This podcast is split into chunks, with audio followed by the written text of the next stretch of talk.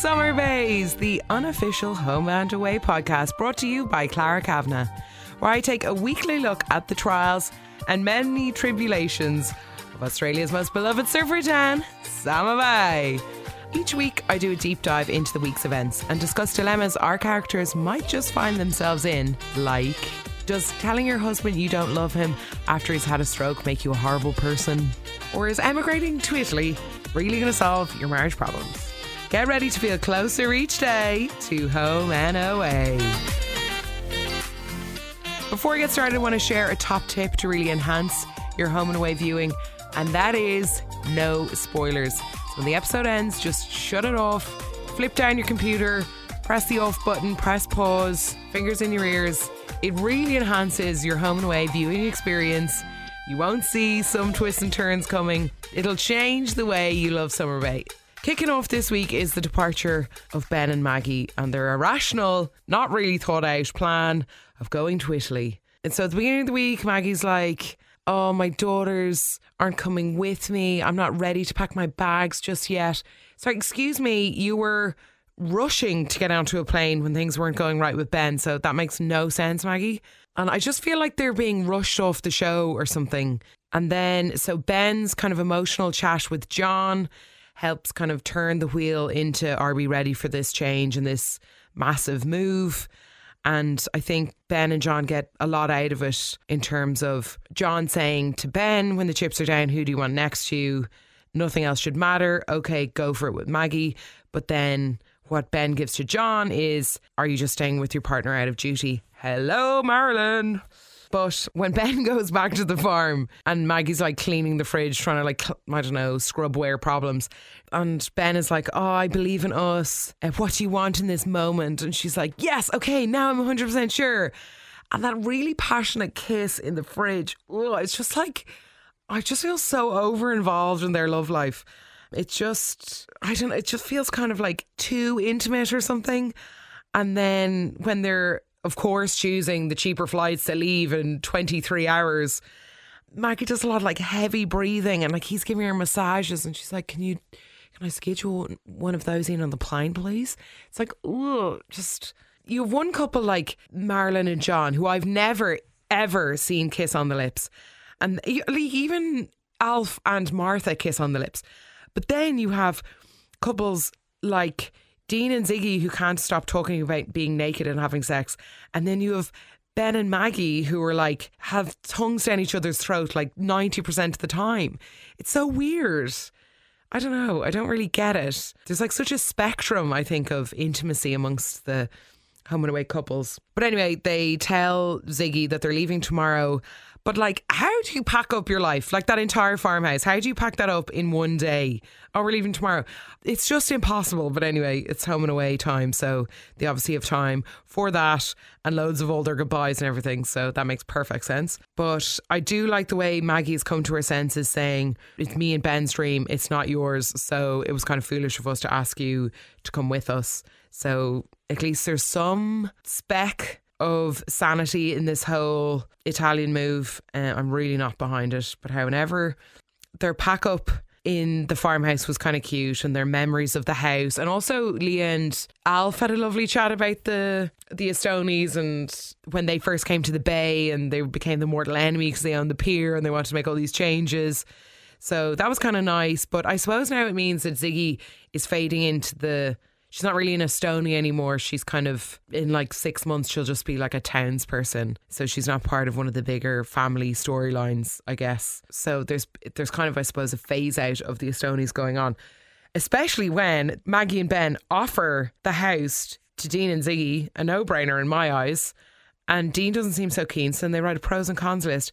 And turns out surfing and coffee and a quick commute beats cheap rent no roommates, and to quote Ziggy, we can be naked all the time. So I don't know.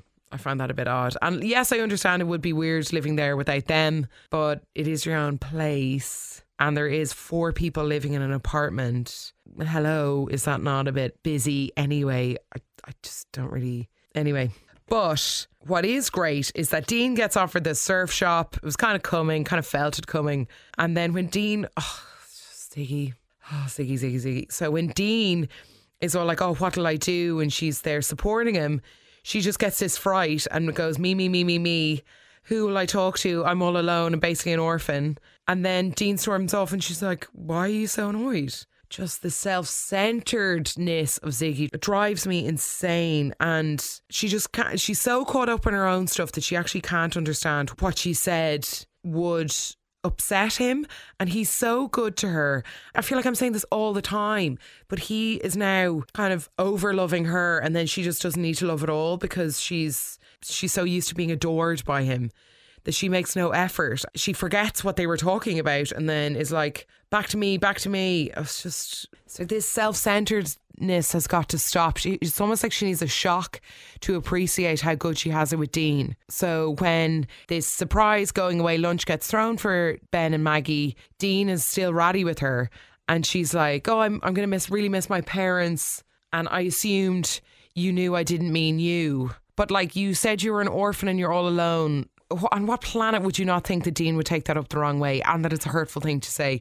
Coupled with the fact that she's looking at the old photos and he sees her crying, obviously he's going to take that up the wrong way. But again, with this fighting with Dean uh, it's lovely the way she gave the album to the Morgans. It kind of brings Mason back into the storyline a little bit and keeps. Because I kind of feel like he's totally forgotten about now. And you know, Tori and Justin are very concerned with Jasmine and stuff, but like the grief of Mason is very much faded into the background. So that was kind of I I welcomed that mention of Mason coming back in because you know he didn't die that long ago.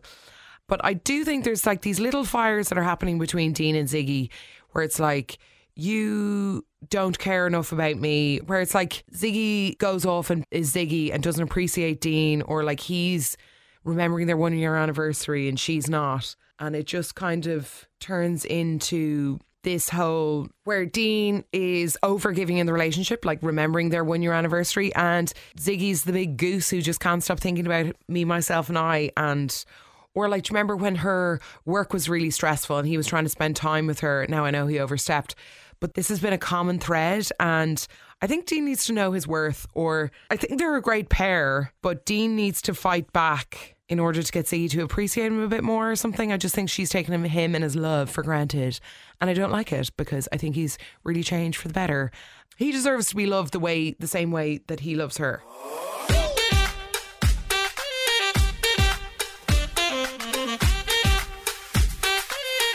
Now moving on to the Paratas and they're all preparing for their trip to New Zealand, you know, packing their bags, getting the time off work, tying up any loose ends. Colby overhears Alf talking about their trip, and then we get an airport scene. I knew something was coming because they never do airport scenes. It's just something bad was on the way. Gemma gets through, and then the boys get held up, and Tane says to Gemma over the phone, just take him home, which is such a horrible, horrible thing for Colby to do. And then, especially when he calls in to gloat when they come home. It's such a low blow. And I think Bella summed it up by saying, like, he knows what it's like to lose his mum and to not be able to go to their funeral is awful. And I don't understand why Colby is such a dog with a bone. It, the punishment did not fit the crime. They were always coming back, and it just it didn't. It I don't understand why Colby is going to these lengths with the Paratas. And like, I know he is suspicious of them, but that was a really big dig. And I feel like they're just trying to take Colby out of his nice man box and put him into a bit of a mean box. So I don't know what they're at there. And like the emotional scene of the lads, like Tane kickboxing in his room and Ari drinking alone in salt and poor old Nick at home looking at the pictures of his dad and it's just awful and and when the gals find out Mackenzie and Bella Colby's and Salt and then gets a cold shoulder from them. And I think the work that Bella did was great, standing outside the or sitting outside the door and not leaving and talking about her own mom and how ashamed she is of Colby. That was amazing, and that's something that what Nick really needed because he's such a sensitive little soul, and I really do like him and Bella. So I definitely see sparks fly there, and they're getting that kind of deep emotional connection and they're bonding over how horrible Colby is because he knows what it's like. I don't get it. I also am appreciating this super high pitched singer that is um, singing along to every emotional moment that's going on in the show. It's so high pitched I can barely hear what he's saying, but they seem to be using the same artist for any of these sad scenes. And then Mac very kindly offers to do service in Salt, and Ari's like, Look, you don't understand. So then the wheels get in motion for something. And when Nick says, How do I honour my dad if I can't be in New Zealand? is the real crux of the problem. The brothers chime in, and then we get the funeral haka on the beach. I honestly had to watch it, not twice, but thrice. And it was their way of saying goodbye. I don't know, there's something about the haka that makes me so emotional. I cried on the first time, not on the second time, but then on the third time. And the way they did it was incredible. It's a haka I haven't seen before. And the way they zoomed out at the end and it just ended on silence was so poignant. My goosebumps had goosebumps. It was just such an amazing moment. And I love while the Paratas can get a bit um they're unlovable at times, but I do think they bring a certain heart to the show.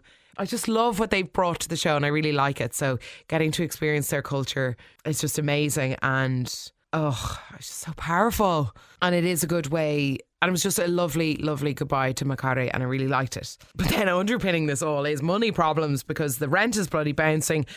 Ari and Tane are fighting about it. The stress of, of course, Colby overhears. Then Tane's supposed to start work with Ari, but then doesn't run her. So he's obviously gone to go do something dodgy. Not before having a very steamy encounter with Mackenzie at the fridge in the middle of the night. Ooh, Mac, you are playing with fire. Oh, yeah, just not great. Not a good idea to be having the hots for your boyfriend's older brother. Mm-mm-mm. And now, before we move on, we had Bella and Colby having another standoff.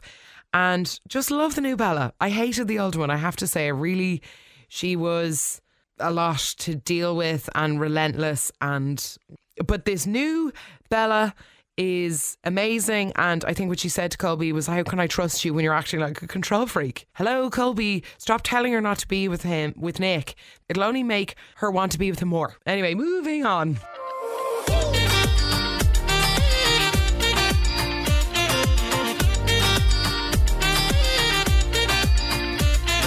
To Maz and John. This might be an unpopular opinion. It might be. But I'm getting a little tired of Marilyn being such a martyr of wanting to do the right thing and her obligation and duty in being John's wife is totally clouding reality. Like her saying stuff like, he deserves better, and like her blaming herself for his moods. But she's not taking any responsibility for smothering him, or she's not changing her tack. She's just continuing with the fussing of someone who doesn't like to feel like a patient. It's a bit square and circle, and oh, I don't know. I'm starting to go a bit now. I never really had a side here, but I'm starting to go a bit Team John on this because, like, obviously, okay, your marriage is falling apart, and that's not a nice thing. But there's also reality, and there's also thinking of yourself as a horrible person, but like you're not a horrible person, Marilyn. And I think it kind of is summed up in the random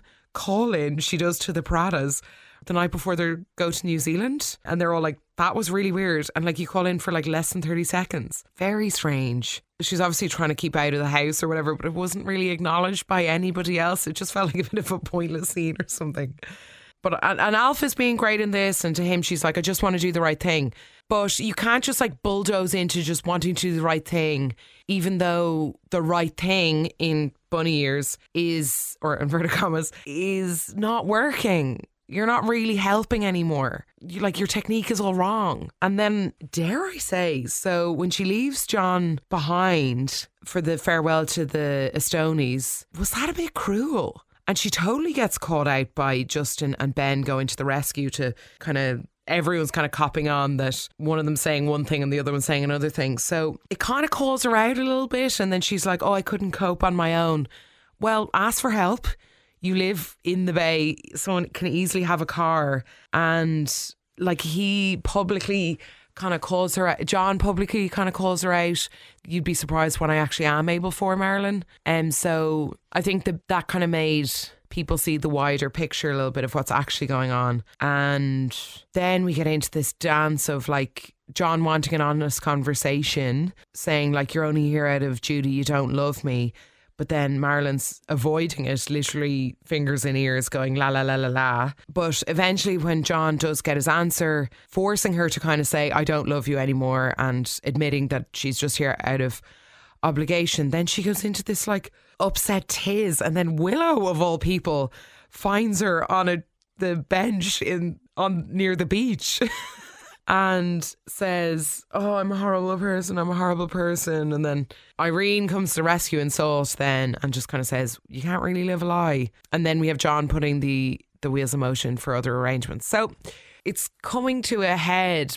I don't know. It would be different if Marilyn was acting a little bit more rationally. She's kind of Marilyn's the person instigating the change. Marilyn's the one who doesn't want to be with him. Marilyn's the one who doesn't love him anymore. So why is she the one who's acting like she's being broken up with. I don't really get it. I think she's just so desperate to be a good person that she's acting like this out of guilt or something, or like out of, oh, I don't want to be perceived as the bad person, so I'm going to be really upset that I'm upsetting John. I don't know. Just be honest, Marilyn. Ugh.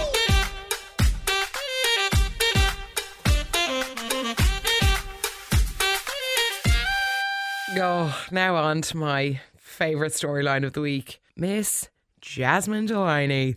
So I just love how this story came out in Friday's episode because it really sets up for next week. Oh my, oh my. So it kicks off with Jasmine being so sassy to Tori, being like, You look so tired. Why don't you just let me babysit? Uh, you know, being tired is like worse than being over the limit. Good luck with that. I know from Jasmine's perspective, she's kind of fed up with Tori neglecting baby Grace and not looking after her properly. And Jasmine thinks that she can do a far better job. And then she goes on to journal the problem. And what is the point in shaming Tori in any of this? It's not really going to make you a good candidate for babysitting baby Grace. I think Jasmine is on the up in a spiral, and I just can't wait to see how it all comes down. So, Willow and Jasmine have their reunion with Irene, just back from New Zealand, and they talk about Grace being kidnapped, kind of, and updates on the diner break in, which Irene is obviously not very happy about. But then leads on to Tori discovering that Jasmine has used the pictures of baby Grace in the newsletter for Summer Bay Fitness, and it is all kinds of wrong. And this kicks off a conversation Tori has with Justin. And he kind of lays it out on the line that she's lying a lot, having a go at you for the kidnapping, and kind of saying Jasmine really just does not know where to draw the line. So, Tori, as any mother would, confronts Jasmine on it, and Jasmine begins quite an impressive gaslighting on Tori, saying, You gave me your permission. Oh, you're a bit overtired. No, that's not what you said. I said that this would happen and I thought you'd be proud. I you knew what was happening. You're probably too tired you're overworked. I thought that Robbo would be proud having his daughter in the pictures for his gym. And it was masterful. It was Machiavellian. It was very impressive. And Tori starts to doubt herself but still wants the photos removed. Uh, Sassy Jazzy is having none of it. And then Tori has been kind of told by Justin to trust her instincts. And this sparks a very dramatic look back on all the stuff that Jasmine has kind of said to Tori and the build up into these events. And one line where she was like, I minded her of the six weeks like she was my own. Mm, that's not right. That is not, not right. So the breakthrough happens. She's like, Justin, you were so right. And uttered the sentence I've been waiting for since this storyline began. I've got to go to Colby for some options. Oh, where is this going to go? like, she does need to get some advice. I really can't wait for next week now to see where this is going to go because Jasmine is in dangerous waters, uncharted territory. Okay, well, that about wraps it up for me this week. If you like what you hear, I would love if you could subscribe, rate, or review the podcast if you have a second, but zero pressure. If you want to get in touch with me, it's summerbayspodcast at gmail.com. And don't forget about the no spoilers. Try it for one week and see. It's tempting, but it's worth it. Good day, and I'll talk to you next week.